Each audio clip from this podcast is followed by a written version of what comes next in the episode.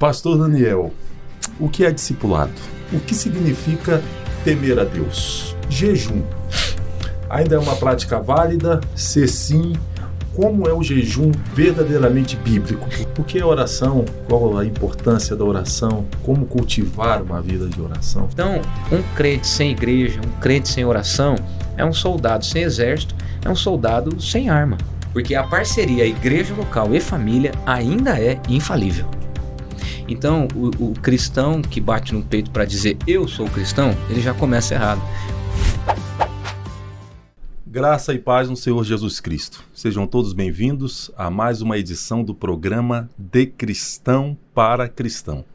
E hoje com um tema muito especial: discipulado radical. Nós temos aprendido que a fé, sobretudo conforme registrado está nas Escrituras, ela é viva, é relacional, é prática e uma fé que não envolve minhas relações, uma fé que não me leva à ação, uma fé que dura apenas no domingo à noite ou apenas no templo, é uma fé estranha àquela prescrita nas Escrituras. Então é sobre isso que nós vamos conversar no programa de hoje. Discipulado radical contendo essa fé integral. O convidado para nos ajudar a pensar sobre esse assunto é alguém não menos especial. Ele é teólogo, formado em administração, é pastor na primeira igreja presbiteriana independente de Londrina, é uma potência potencializada. Pastor Daniel Zemuner, seja bem-vindo, pastor, ao programa De Cristão para Cristão. Que grande honra, pastor Dantas e equipe técnica aqui presente. Que grande alegria estar com você aqui nesse programa De Cristão para Cristão. Vamos falar sobre discipulado radical. E desde já, meu pastor, muito obrigado por sua disponibilidade em poder estar conosco hoje aqui. E vamos sugar aí, que eu sei que dessa laranja sai caldo. Olha, eu estou aqui para também sorver o, o caldo que sai daí é. também, que eu sei que tem conteúdo aí. Pastor Daniel, o que é discipulado? Olha, discipulado nos lembra a palavra disciplina, discípulo, discipulador. Se nós pensarmos em discipulado como um estágio, um, um, uma, uma sessão, é um período que se passa. A gente pode pensar em discipulado como um grupo de pessoas que aprendem com outras. Mas na questão aqui envolvendo o assunto de cristão para cristão, a gente tem que pensar naquilo que Jesus fez com seus discípulos, que é deixar marcas, vida na vida transmitir de forma intencional valores do reino. Discipulado é fazer com que as marcas de Jesus Cristo fiquem impressas no coração e na vida de alguém. Vida na vida, gostei. Pastor, quando a gente fala em cristão, qual seria a, a marca do autêntico cristão? A, a, aquilo que autentica? A marca do verdadeiro cristão? Em primeiro lugar, nós precisamos recorrer ao significado da palavra. A palavra cristão precisa estar relacionado com Cristo. Qualquer significado para a tentativa de definição da palavra cristão que não considere o exemplo e a vida de Cristo é ineficaz. E quando nós olhamos para Cristo, então nós temos que necessariamente pensar em obediência, em humildade, em serviço, em amor. Quando a igreja primitiva chegou até Antioquia, onde a Bíblia fala que pela primeira vez os discípulos foram chamados de cristãos, Cristo não estava, mas os discípulos de Cristo. E já era uma segunda geração, não eram nem os próprios apóstolos que estavam em Antioquia. Foi Paulo e Barnabé. Sobretudo Barnabé. Então, pela primeira vez em Antioquia, os discípulos foram chamados de cristãos. Por quê? Porque tinham marcas de Cristo. Marcas relacionadas à urgência do anúncio, obediência na, na proclamação do Evangelho da Boa Nova. Então, precisa estar relacionado com obediência, humildade, serviço e amor. É interessante que quando os discípulos foram pela primeira vez chamados cristãos, eles foram chamados cristãos pelos não discípulos. Os gentios. Não, não foram eles que se auto-intitularam cristãos. Ou seja, os não discípulos olharam para os discípulos e viram Cristo neles. Exato. E não é assim? No, no Sermão da Montanha, quando Jesus fala, né? Vocês são a luz do mundo, vocês são o sal da terra, para que vejam as vossas boas obras e glorifiquem ao Pai. Então, o, o cristão que bate no peito para dizer eu sou cristão, ele já começa errado, porque os discípulos nunca fizeram isso. então, é ser reconhecido na multidão como alguém diferente, mas semelhante a Cristo. Pastor Daniel, nós podemos usar o termo igreja em, com, em diferentes conotações. Perfeito. Né? Igreja templo, igreja denominação, igreja organização, igreja organismo. Mas falando sobre igreja organismo, que é uma igreja saudável? A palavra saudável nos remete à saúde. Uma igreja que tem saúde é uma igreja que é firmada na palavra do Senhor, é uma igreja que proclama Jesus Cristo e que vive sob a direção do Espírito Santo. A base bíblica para nós pensarmos numa igreja saudável é Atos 2. Uma igreja que se reúne e o quórum para a igreja são duas pessoas ali reunidas em nome de Cristo e para a glória dele. Mateus 18, 19. Se duas pessoas concordarem, onde estiverem dois, dois ou três, ali eu estou. Então, essa é a marca da igreja saudável, aqueles que se reúnem para a glória e em nome de Jesus Cristo. Então, eles partilhavam um quitinho, eles cuidavam dos necessitados. Tiago 1,27 fala que a religião pura, portanto, uma igreja saudável, em outras palavras, é aquela que cuida dos necessitados, que atende os órfãos, que atende a viúva e não se contamina com o mundo. Uma igreja saudável, ela tem espaço para criança, ela tem espaço para o idoso, para o rico, para o pobre, para o negro, para o branco, para o índio, para o amarelo e assim por diante. Confesso a você, Dantas, que quando a gente pensa em igreja, hoje nós temos inúmeras igrejas e denominações, talvez como nunca antes na história do cristianismo mundial. Igrejas e denominações para tudo quanto é jeito. Eu me preocupo com igrejas segmentadas, partidaristas. Uma igreja saudável é uma igreja que discute de maneira é, tranquila, leve, mas sábia os conflitos geracionais, os conflitos é, de alguém que tem 60 anos, de 80 anos, que tem muito para ensinar por causa da sua experiência, e alguém que tem ambiente para cuidar da criança que vem cheia de questionamentos, para o adolescente que vive necessariamente a fase rebelde, para o jovem que entra na faculdade cheio de paixões. Então, uma igreja saudável tem essas marcas. Eu até acho que falei demais, mas a igreja saudável ela precisa anunciar Jesus Cristo, pregar a palavra, ser dirigida e conduzida pelos dons do Espírito Santo. Uma igreja como Atos 2, que cuida das pessoas.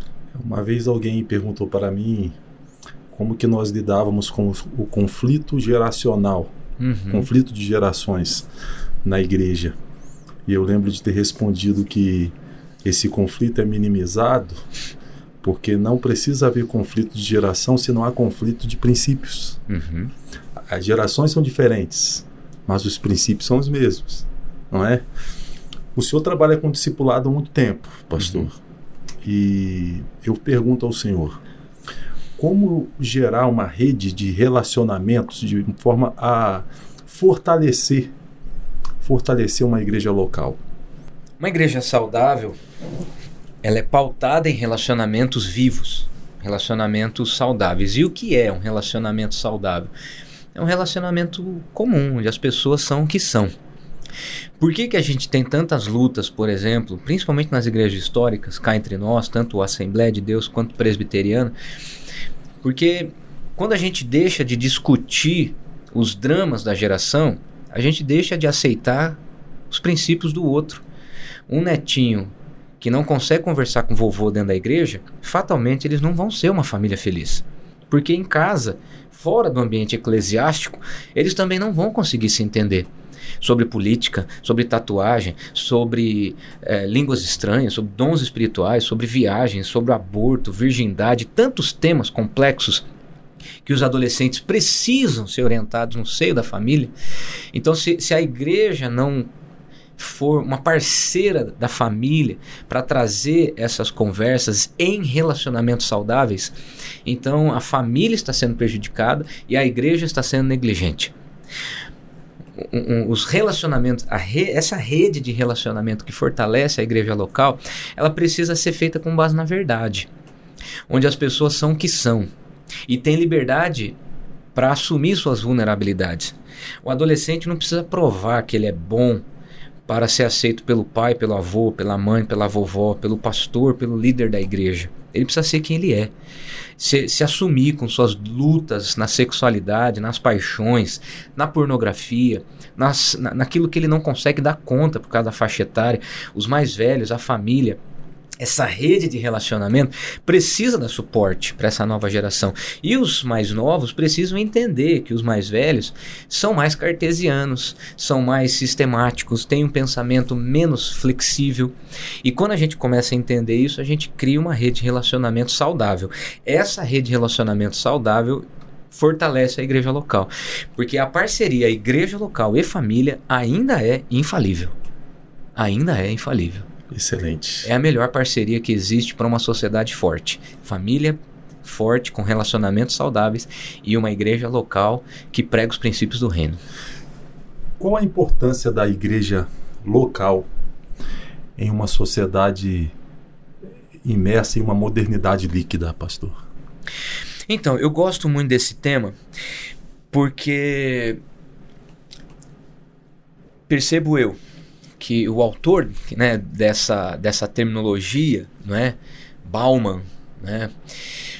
ele, ele fala da modernidade líquida para tentar explicar um fenômeno de relacionamentos é, superficiais, passageiros. E a igreja vem como resposta para propor para a sociedade relacionamentos sólidos e não líquidos.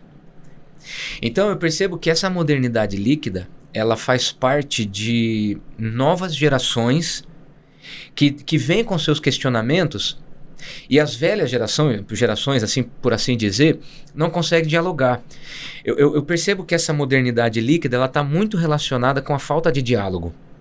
Porque quando a gente confronta os novos é, tentando impor pensamentos, não acolhendo os questionamentos, nós temos uma crise de diálogo que não nos leva a lugar nenhum.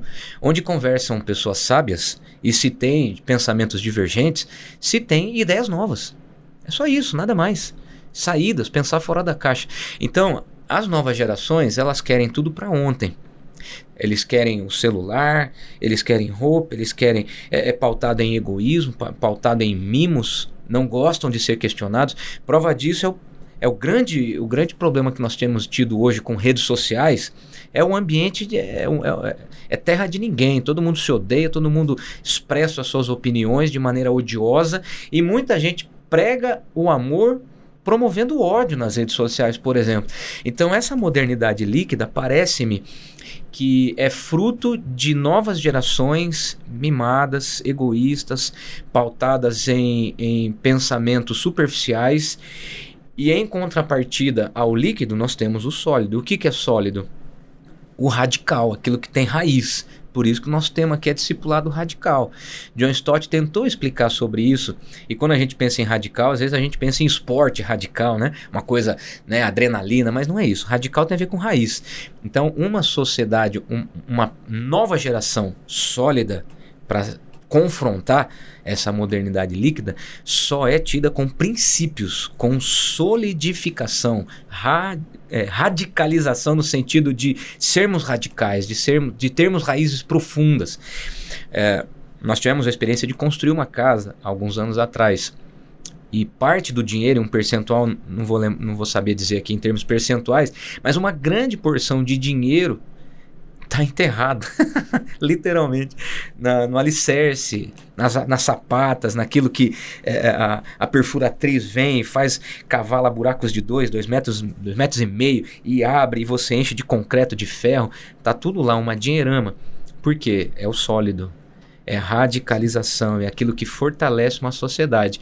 E nós temos visto hoje no Google, nos pensamentos superficializados, nas respostas rápidas, nas, solu nas soluções urgentes, nós temos, obviamente, a superficialidade. E aí é, é, é líquido, não tem jeito. É, eu costumo dizer que a consequência natural da relativização daquilo que outrora era absoluto é a gente viver sem lei.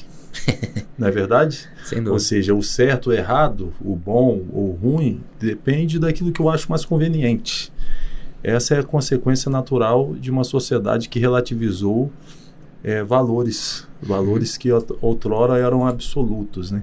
E segundo a resposta do senhor, pelo que eu entendi, o papel da igreja seria justamente ser essa voz de, de valores que são inegociáveis, né? de princípios solidificados e etc. Sem dúvida, concordo com você. Muito bom.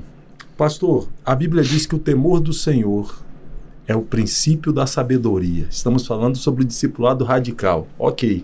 O que significa temer a Deus? A gente tem que tentar entender a origem da expressão bíblica. Quem disse isso foi Salomão, Provérbios 9 e 10.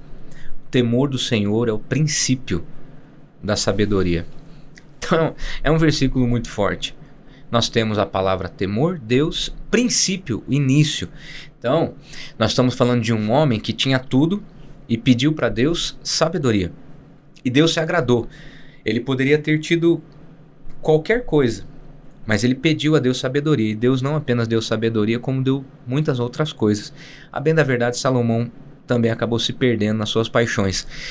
Mas eu penso que quando ele quis dizer que o temor do Senhor é o princípio da sabedoria, quer dizer que se não temermos a Deus, colocarmos a frase na negativa, não temer a Deus é tolice. Não temer a Deus é tolice.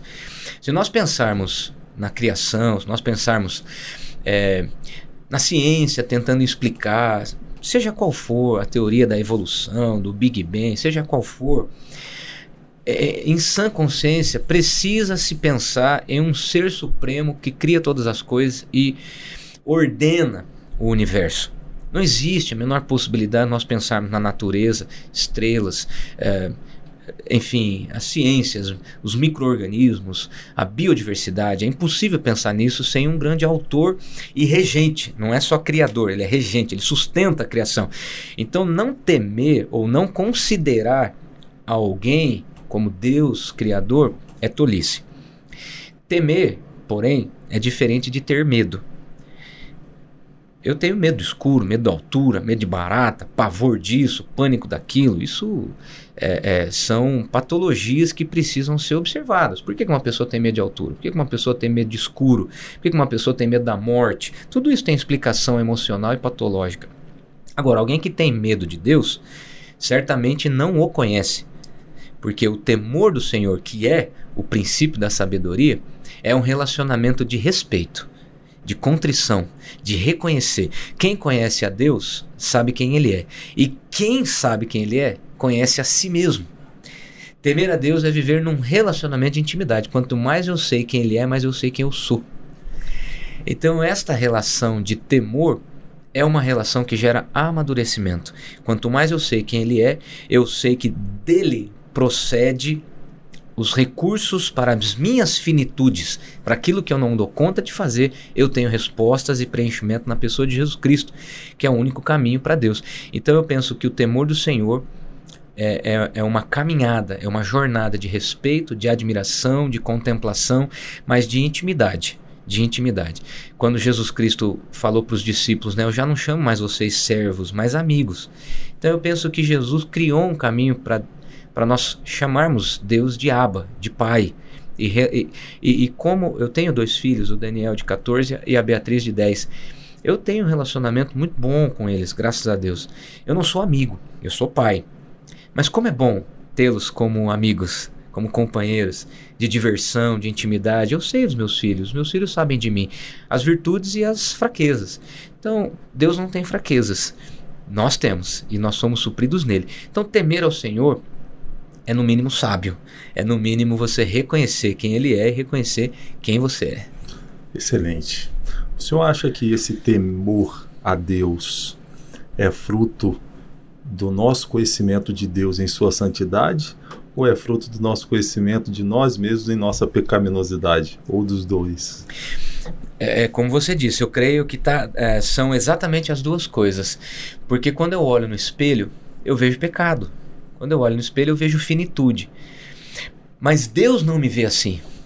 Quando Deus olha para mim, ele vê Cristo em mim. Por isso eu sou santo. Porque se eu, se eu entender que eu sou santo por mérito próprio, primeiro que eu anulo a cruz. Eu anulo o sacrifício de Cristo. Eu sou santo porque Cristo está em mim. Então eu em Cristo sou santo. Então a minha pecaminosidade me impede de me ver é, como alguém perfeito. Agora, quando o Pai me vê, e assim foi no Antigo Testamento, foi assim: o povo fez de tudo para se aproximar de Deus, desde a queda em Adão e Eva. Então foram os juízes, foram os reis, foram os sacrifícios, as boas obras, criaram até um monumento para tentar, né, uma torre para tentar se aproximar de Deus, fizeram de tudo. Não conseguiram. Então o caminho, João 3,16, o caminho para Deus é um só. Né? João 14, 6. Eu sou o caminho, disse Jesus. Eu sou o caminho, a verdade e a vida. Ninguém vem ao Pai senão por mim. Então, quando a gente se aproxima de Deus nessa complexa relação que não tem fim, ela tem começo, mas não tem fim. Ninguém jamais pode dizer assim, ó, eu sou formado na escola espiritual. Eu alcancei o nível máximo de graduação do cristianismo. Conheço Deus como ninguém mais pode conhecer. Ninguém. Até que cheguemos à perfeita varonilidade, né? Até que cheguemos ao pleno conhecimento, à estatura de Cristo. Quando? Na glória. Só lá.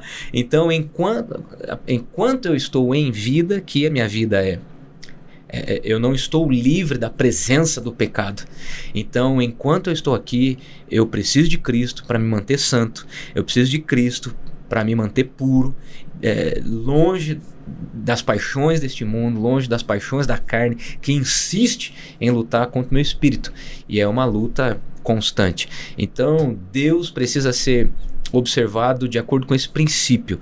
Eu sem ele, eu estou coberto de pecado, portanto não consigo sobreviver em santidade. É Cristo em mim.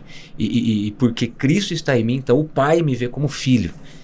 O Pai me vê como filho. Então a minha pecaminosidade não é considerada, porque Deus sabe aquilo que eu vou viver amanhã, aquilo que eu vou viver semana que vem. Ele conhece, ele é soberano, ele é onisciente. Então quando ele olha para mim, ele vê filho e filho imperfeito eu preciso lutar com o meu pecado. Então é uma relação que começa, mas não termina, só na glória. Então, a partir do momento que os olhos se abrem para reconhecer o senhorio de Cristo, começa um caminho de santificação, de luta contra o pecado e de conhecimento de Deus. Então, quanto mais eu corro para perto de Cristo, mais eu conheço a respeito de Deus. Quanto mais eu corro para Cristo, mais eu conheço sobre mim mesmo que eu preciso me assemelhar a Cristo, não consigo. É o que Paulo diz lá, o que eu quero fazer eu não faço, mas o mal que eu não quero fazer, eu insisto em fazer. Então é em Cristo. A saída está em me relacionar diariamente e o tempo todo com Cristo. O senhor falou em paixões da carne. eu vou lhe fazer uma pergunta que muitos jovens já fizeram para mim. Uhum. E já que estamos conversando sobre discipulado e, sobretudo, discipulado radical, Pastor Daniel, Deus não é um estraga prazer sexual? Essa pergunta é fantástica. Depende do que nós entendermos sobre prazer sexual. Porque veja, a meu ver, o sexo é um presente que Deus deu para o casal casado. Homem, mulher, num casamento é, de fidelidade eterno, até que Jesus chame um para a glória. então esse esse o sexo segundo a Bíblia, ele é colocado por Deus para esse ambiente matrimonial. Então tudo que é feito fora desse ambiente não é sexo, é fornicação ou qualquer outra coisa a respeito. Por isso que a palavra adultério, ela é uma palavra que explica bem o desvio da fidelidade, porque o sexo foi adulterado ele não é mais santo. Ele não é mais feito num matrimônio, ele é feito por jovens que querem prazer, pessoas do mesmo sexo, pessoas de idades diferentes, sem relacionamento, sem fidelidade. Então, o que se tem hoje é um falso conceito de prazer sexual, quando nós, na verdade, nós estamos falando de satisfação egoísta e carnal. Não é? Então, não quero aqui ser moralista. Embora eu esteja conceituando um pouco, colocando um pouco de princípio, eu gosto muito de caminhar com jovens adolescentes. Quando a gente radicaliza demais esse assunto, eles fecham o filtro e não há diálogo. Então, conversar com pré-adolescente sobre sexualidade, adolescente, jovem, jovem adulto, nós precisamos conversar abertamente sobre prazer sexual. Mas a bem da verdade, se nós entendermos que o sexo é feito para o casamento e que as pessoas querem buscar essa satisfação sexual fora do casamento, não é que Deus é um estraga-prazer, nós somos adúlteros, nós somos estraga-prazer da criação original. Então, é, Deus, na verdade, ele foi aquele que nos presenteou com sexo. E quem é casado sabe do que eu estou falando. Não existe prazer e ápice, não existe coisa mais maravilhosa do que você estar tá com a sua amada num ambiente de respeito, de fidelidade, de longevidade, de intimidade, você abrir a alma com suas vulnerabilidades e ter uma, uma relação sexual com a sua esposa. Agora, quando você quer levar isso para uma noitada cheia de bebida alcoólica, um, um ambiente, é, seja lá um hotel, um motel, dentro do carro, atrás de uma cortina, numa festa qualquer, não é que Deus não estraga prazer, nós somos estraga é, conceitos, nós somos um estraga projeto de Deus. Talvez seja essa a colocação melhor. Estou eu escutando o Senhor, eu penso a riqueza desse conteúdo que o Senhor está nos presenteando hoje. Amém. Né? Muito bom. em sua opinião, quais são os maiores desafios que os jovens cristãos enfrentam hoje, pastor? Sexualidade. Sexualidade, essa modernidade líquida do sociólogo Bauman, ela é, é, é um assunto que está na pauta da juventude. Então, o que se tem nos últimos anos, nas últimas décadas, a, a expressão da Nike, né, sem querer fazer merchan para ninguém aqui, a, o slogan da Nike é Just Do It, apenas faça. Você tem correntes que vai falar assim, se, se é por amor, tudo pode. É o hedonismo, né? É o hedonismo, sem dúvida. É, é a busca constante pelo prazer carnal, pelo prazer. E que está relacionado com individualidade. Porque o sexo cristão, bíblico, ele, ele é, ele é anular-se a si mesmo, é buscar o prazer da esposa, é a esposa buscando o prazer do marido, num ambiente de amor e de confiança. E os jovens não estão nem aí para isso. Primeiro que eles querem, não querem um relacionamento saudável, não querem um relacionamento permanente. Então hoje se tem os jovens querendo é, casar depois do primeiro milhão, casar depois do primeiro carro, casar depois de sair da faculdade, começar a vida na sua vocação, em comprar um apartamento, ter condição de bancar um aluguel, para depois pensar em namorar sério e casar. Então, até lá, ele já viveu tudo. Então, eu não tenho dúvida de que com pornografia e com os vícios que comprovadamente a ciência mostra o que o, que o prazer da pornografia, né, o suposto prazer causa na mente humana, é como uma droga pesada. Existem algumas substâncias químicas que, quando absorvidas pelo organismo, o ser humano ele se torna dependente imediatamente. O crack, por exemplo, uma vez consumido, ele provoca no corpo uma adicção que o teu corpo vai produzir anticorpos para combater aquele produto químico agressivo. E se você não consumir, o corpo, de forma precavida, preventiva, vai produzir anticorpos e vai pedir pela substância. É onde vem a dependência.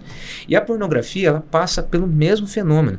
É córtex central, é, é problema cerebral, é uma dependência compulsiva. Então as pessoas hoje elas fazem de tudo. Se você conversa com qualquer jovem adolescente hoje, um pouco mais saudável do ponto de vista emocional, ele vai reconhecer: eu tenho lutas. São raros os meninos e meninas, não só meninos, que não têm lutas com pornografia por causa do celular, internet. Você tem sites, você tem conteúdos que você nem pede. Você procurou uma vez, a internet oferece opções de site, opções de conteúdo, redes sociais. Então, num grupo do WhatsApp entre amigos, até amigos da igreja. Então, vem lá foto de meninos, foto de, de coisas estranhas. Então, assim, eu não tenho dúvida que os grandes desafios do jovem cristão hoje ainda é a santidade, a juventude é um momento difícil, a adolescência é um momento de questionamento.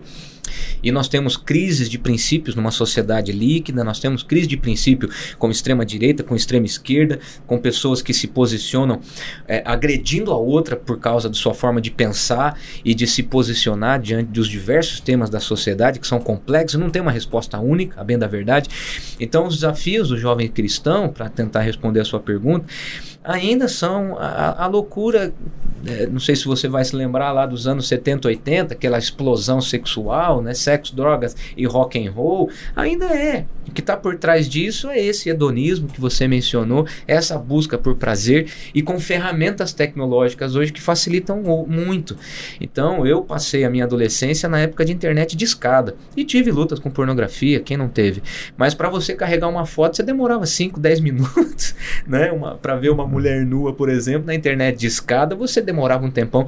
Tô, tô me mostrando vulnerável aqui, porque eu sou um réu confesso, como Davi, né, me considera meu pecado está sempre diante de mim, não sou digno da presença do Senhor, mas Cristo nos fortalece. Então, eu não tenho dúvida que os grandes desafios da juventude cristã passa por é, rebeldia, de não gostar de ser confrontado, pais imaturos que não conseguem gerar uma nova geração firme, com convicções. Claro, não podemos generalizar, existem famílias lindas, existem pais maravilhosos, filhos que honram seus pais, assim por diante. Mas eu creio que, em forma geral, o grande desafio do jovem cristão é se manter apartado. Né? A palavra santidade tem a ver também com ser separado. Né, ser diferenciado, destacado. Então eu penso que ainda são estes os grandes desafios do jovem cristão nos dias de hoje. Excelente.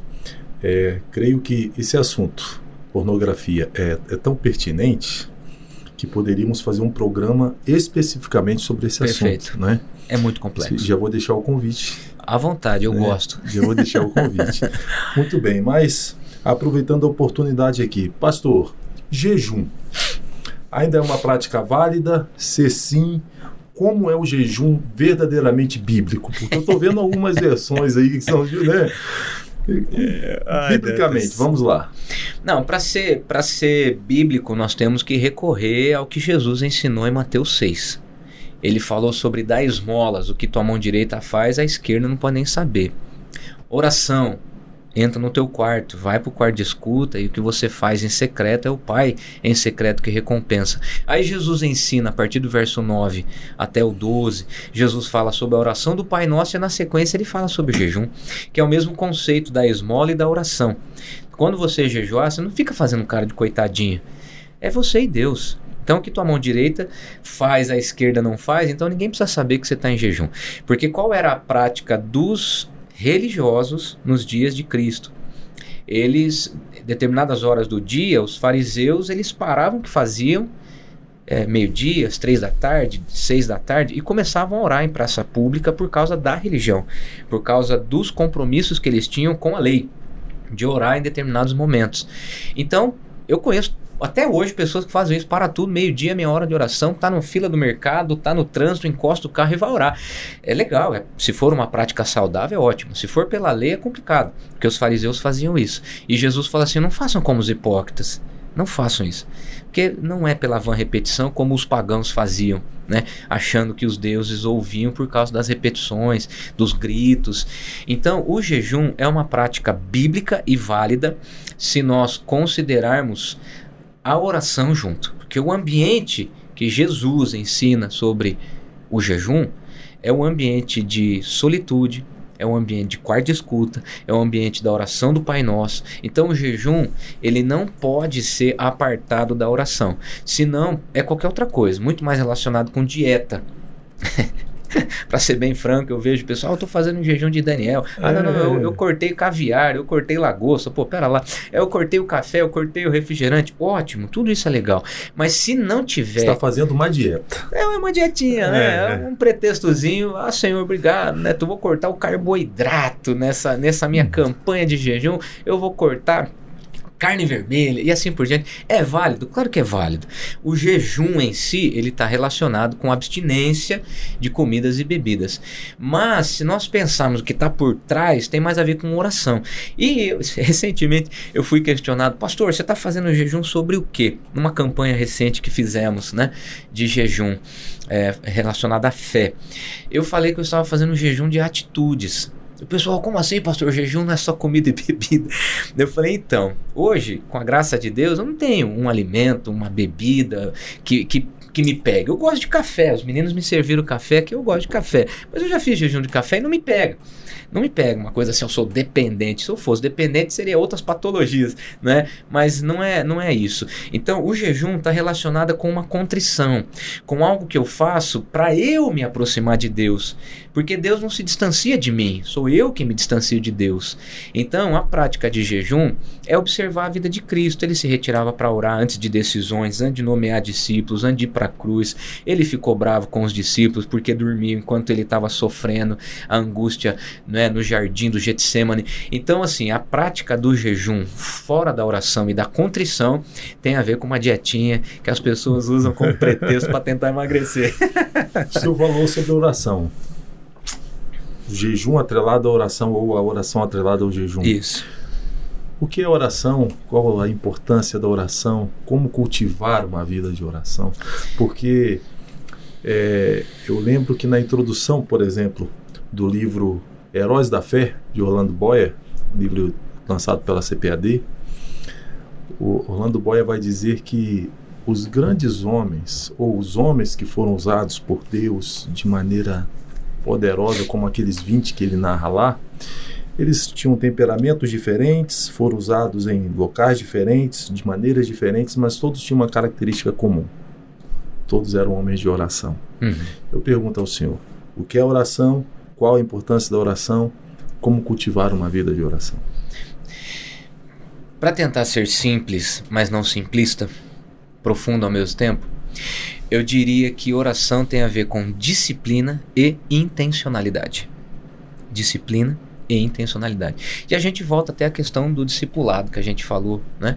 E o discipulado tem a ver com relacionamentos. Então, assim, uma pessoa que deseja alcançar sonhos, às vezes ela se coloca numa vida de oração para alcançar seus benefícios pessoais. A oração pode ser intercessória, pode ser de petição. Claro que pode. E a Bíblia nos, nos ensina que a oração, pedir dar-se-vos-á, bater e abrir-se-vos-á, buscar-me-eis e me achareis, e assim por diante. Mas e a oração de adoração? E a oração de confissão? E a oração de consagração? E a oração, joelho no chão, como aquele exemplo bíblico, né? Alguém que faz as vãs repetições e alguém que fala: Senhor, se propício a mim. Né? Senhor, eu não sou digno de ti. E essa oração? Os grandes movimentos de avivamento da história são precedidos de tempos de oração. Se você pega alguns líderes religiosos, não sabem orar em público, são muito eloquentes, em prédica, em homilética, sabe fazer uma exposição bíblica, mas pedir para fazer uma oração não sabe, porque oração é relacionamento com o Criador. Oração é relacionamento com o Pai. E passa por disciplina, por você saber que você, se não orar, saco vazio não para em pé. Tem um, um livro muito interessante de um autor chamado Wayne Cordeiro, Andando de Tanque Vazio. É a experiência de alguém que não consegue recarregar a bateria, não consegue encher o tanque. Então, qualquer veículo, inclusive o ser humano, se não recarregar a energia, a bateria, seja lá qual for o combustível, ele vai parar. E nós, seres humanos, nós somos movidos, nós, sobretudo os cristãos, pessoas de fé, nós somos movidos por aquilo que nos une ao nosso objeto da fé, portanto, Deus. E o que, que nos une? É a vida devocional, meu amigo, não tem conversa. A vida devocional pode ser em Cristo, pode ser no movimento pré-reforma, pós-reforma, modernidade, pós-modernidade, pós-verdade, pode ser o que for é vida de oração, leitura da palavra e santidade com base na vida de Cristo. Não tem, é igreja, cara. Isso é o reflexo da igreja. E você não tem isso fora da igreja. Né? Eu falei de diversidade eclesiástica, denominacional, isso é uma realidade dos nossos dias.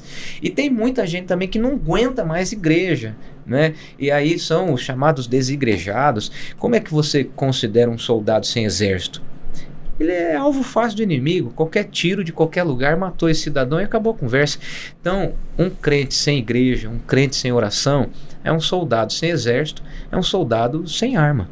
Não tem, não tem para onde correr. Então, a vida de oração, quando negligenciada, nós temos ali um ser humano frágil e um cristão negligente. Pastor, é inevitável que na, em nossa jornada nós experimentemos em algum momento frustração, não é? Essas expectativas que deram certo do lado de dentro, mas não deram certo do lado de fora. Nós nos frustramos conosco, nós nos frustramos com o próximo, nós nos frustramos com as circunstâncias e nós nos frustramos até com Deus, quando por não entendermos o modus operandi de Deus, uhum. nós nos escandalizamos em Deus. Pode ser que tenha alguém agora, e como nós estamos falando sobre discipulado radical, pode ser que muitos daqueles que estejam nos assistindo nesse momento estejam com essa sensação de, de frustração com Deus, com algo que ele idealizou, mas não deu certo. Que palavra o senhor daria para essas pessoas?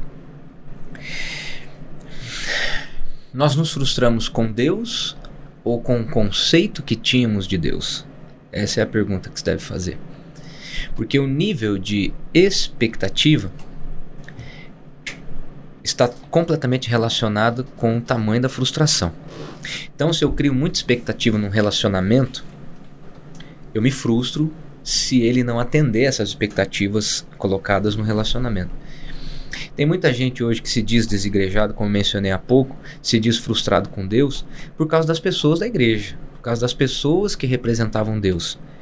Então, eu costumo dizer assim, ó, que zelo nenhum com relação à vida eclesiástica é desleixo, mas zelo excessivo no cuidar das pessoas causa sufoco. E, e, e muitas pessoas, em nome de Deus, representando Deus, tentando ser igreja, sufocam as pessoas, porque faz com que a pessoa anule a sua natureza para que ela seja alguém que ela não está pronta para ser. E muita gente acaba colocando essa expectativa em Deus. Eu vou fazer um jejum, eu vou para a igreja, eu vou me converter, eu vou ler a Bíblia inteira, eu vou fazer estas orações, eu vou ler esse livro e os meus problemas vão cessar. E aí os problemas não cessam. Problema conjugal, problemas individuais, problemas de relacionamento com os filhos, financeiros, saúde. Mas Deus, ele está aí para resolver os nossos problemas ou ele está aí para ser Deus? Deus é Deus e pronto. E um dos pilares da, ou alguns dos pilares da reforma são as explicações que até então a igreja cristã não estava conseguindo dar para os fiéis é a doutrina da providência, a doutrina da soberania de Deus. Deus é Deus. E quem somos nós, o barro, para questionar o oleiro? Quem somos nós, criaturas, para questionar o Criador? Ele tem o controle da história. Então, como que você consegue imaginar alguém que estava na criação e alguém que sabe a consumação dos séculos e eu e você que somos um cisco nesse intervalo, querer se frustrar com Deus porque ele não atendeu as nossas expectativas, é muita pretensão dessa modernidade líquida, é muita pretensão de, de, de, de crentes que acham que as escrituras e o próprio Deus está aí para satisfazer as vontades próprias. Então, a expectativa de que o relacionamento com Deus vai atender os meus sonhos, realizar meus desejos, é o que causa essa frustração. Deus continua sendo Deus, ele não tem crise emocional. Quando ele fala não para um filho, ele tem convicção do que ele está fazendo. E aí a gente duvida. É. é aí que vem a frustração. Então a gente não está frustrado com Deus, a gente está frustrado com a expectativa que nós depositamos de que Ele fosse resolver os meus problemas todos, é. do jeito que eu queria. Eu costumo dizer que a soberania de Deus não depende da nossa percepção da soberania de Deus. Perfeito. Não é? Há momentos em que nós temos a percepção de que Deus está agindo, Deus está operando, Deus está no controle. Há momentos em que nós não temos. Mas independente de termos ou não, Deus é soberano, Perfeito. está no controle. Isso, e a soberania de Deus não depende da minha percepção da soberania de Deus. Eu digo, inclusive, que a, a cruz de Cristo é a resposta para a pergunta: Deus se importa? Uhum. A cruz é a resposta. Perfeito. Não é?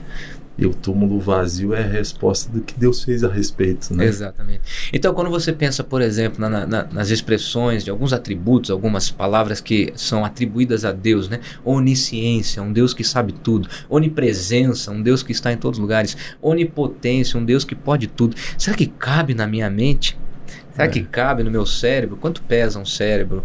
Uma, uma, massa encefálica, meio quilo talvez, não sei. Uma caixa craniana. Será que cabe dentro dessa mente humana o conceito de quem é esse Deus Oni, né? Que quer dizer todo, todo presente, todo potente, né? todo ciente. Como é que eu vou tentar explicar Deus? Tem uma música muito linda do Paulo Baruch, né?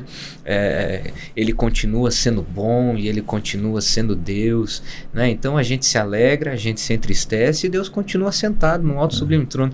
Essa visão de Isaías, né? É muito legal porque no ano da morte do rei Uzias, um rei querido que morreu de lepra, Israel perdido, sem um rei carismático, o ministério profético sendo questionado e de repente Deus se mostra para Isaías assentado num alto sublime trono. Sabe a interpretação que eu vejo dessa passagem de Isaías 6, né, que é o chamamento do profeta, é, é assim, tá tudo em desordem na humanidade e Deus continua sentado, reinando, é. soberano, sem crise. É. Pastor, tem uma pergunta que nós fazemos a todos os convidados que por aqui passam, independente do tema. É? Como se trata de um programa de cristão para cristão, pergunta ao Senhor, Pastor Daniel Zemuner. Zemuner é a expressão? Zemuner? Sim, Zemuner. Zemuner. Perfeito. O que é o Evangelho? O significado da palavra evangelho remete a uma notícia, que não é uma qualquer notícia, não é uma notícia inoportuna, é uma boa notícia, são as boas novas.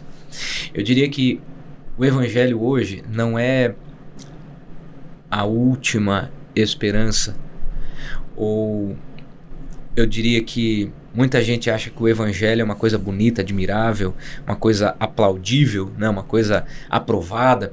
Eu diria que o evangelho ele é a única saída e a única esperança para uma sociedade doente. O evangelho é aquela boa notícia de que pode estar tá tudo fora do controle nas nações, enfermidades, pandemia, crise, inflação, mas existe uma notícia, que é a esperança atemporal é uma esperança que não depende da condição humana, é uma esperança de que Jesus Cristo reina, um dia voltará e que nós podemos ter essa expectativa nele. Não em pessoas, não em governos, não em autoridades, não em poderes relacionados a instituições. O Evangelho é aquela notícia de que, em breve, algo soberano, lindo está para acontecer e nós, pela fé, descansamos. O Evangelho é a única esperança para a sociedade, para o mundo. Pastor, muito obrigado por sua presença hoje aqui. Uma riqueza de entrevista. Em nome da nossa igreja, em nome do nosso pastor, em nome da equipe do programa De Cristão para Cristão, em nome de toda a audiência, de todos aqueles que nos acompanham, quero agradecer o senhor ter disponibilizado seu tempo e nos presenteado com essa riqueza que foi a entrevista no dia de hoje. Deus te abençoe muitíssimo, pastor. Obrigado, pastor Dantas, meninos aqui dos bastidores, atrás das câmeras, dos microfones. Eu quero finalizar, Dantas, se me permite, deixando uma palavra para você. Que está no livro de Romanos, na carta de Paulo aos Romanos. Me, me ocorreu agora, tá? Não preparei isso não, não tem nada anotado aqui. O apóstolo Paulo é, nos primeiros versos de Romanos 16, ele cita quase 30 pessoas pelo nome, que representam pessoas que, se não fosse Romanos 16, seriam anônimas. E você, conversando de cristão para cristão, eu estou pensando quem é esse cristão que está nos ouvindo agora através do teu programa. Então você está, como Paulo, alcançando corações com boas perguntas, com boas reflexões. Modéstia à parte, eu quero contribuir aqui com essas reflexões, espero que tenha edificado os, os, os nossos ouvintes. Mas reflita sobre Romanos 16 e veja que você é uma espécie de Paulo que está alcançando dezenas, centenas, milhares de pessoas que talvez sejam anônimas, desconhecidas por nós neste momento, mas são cristãos que estão ouvindo a palavra do Senhor por teu intermédio. Então siga firme, Romanos 16, de cristão para cristão, aqueles que estão atrás é, de um celular, de um rádio, de uma televisão, ouvindo este programa, está sendo alcançado por causa do teu ministério. Não pare. Ô, oh, pastor, muito obrigado. Fazer pergunta é fácil, pastor. Difícil é responder. não é, é? Mas você é uma simpatia, você é, é um querido. Ficou fácil a conversa. Muito obrigado. Que o amor de Deus, A graça de nosso Senhor e Salvador Jesus Cristo, a comunhão e as consolações do Espírito Santo seja com todos vocês, não só hoje, mas para sempre. Um beijo no coração e até o próximo programa, se Deus assim permitir. Deus abençoe. Amém.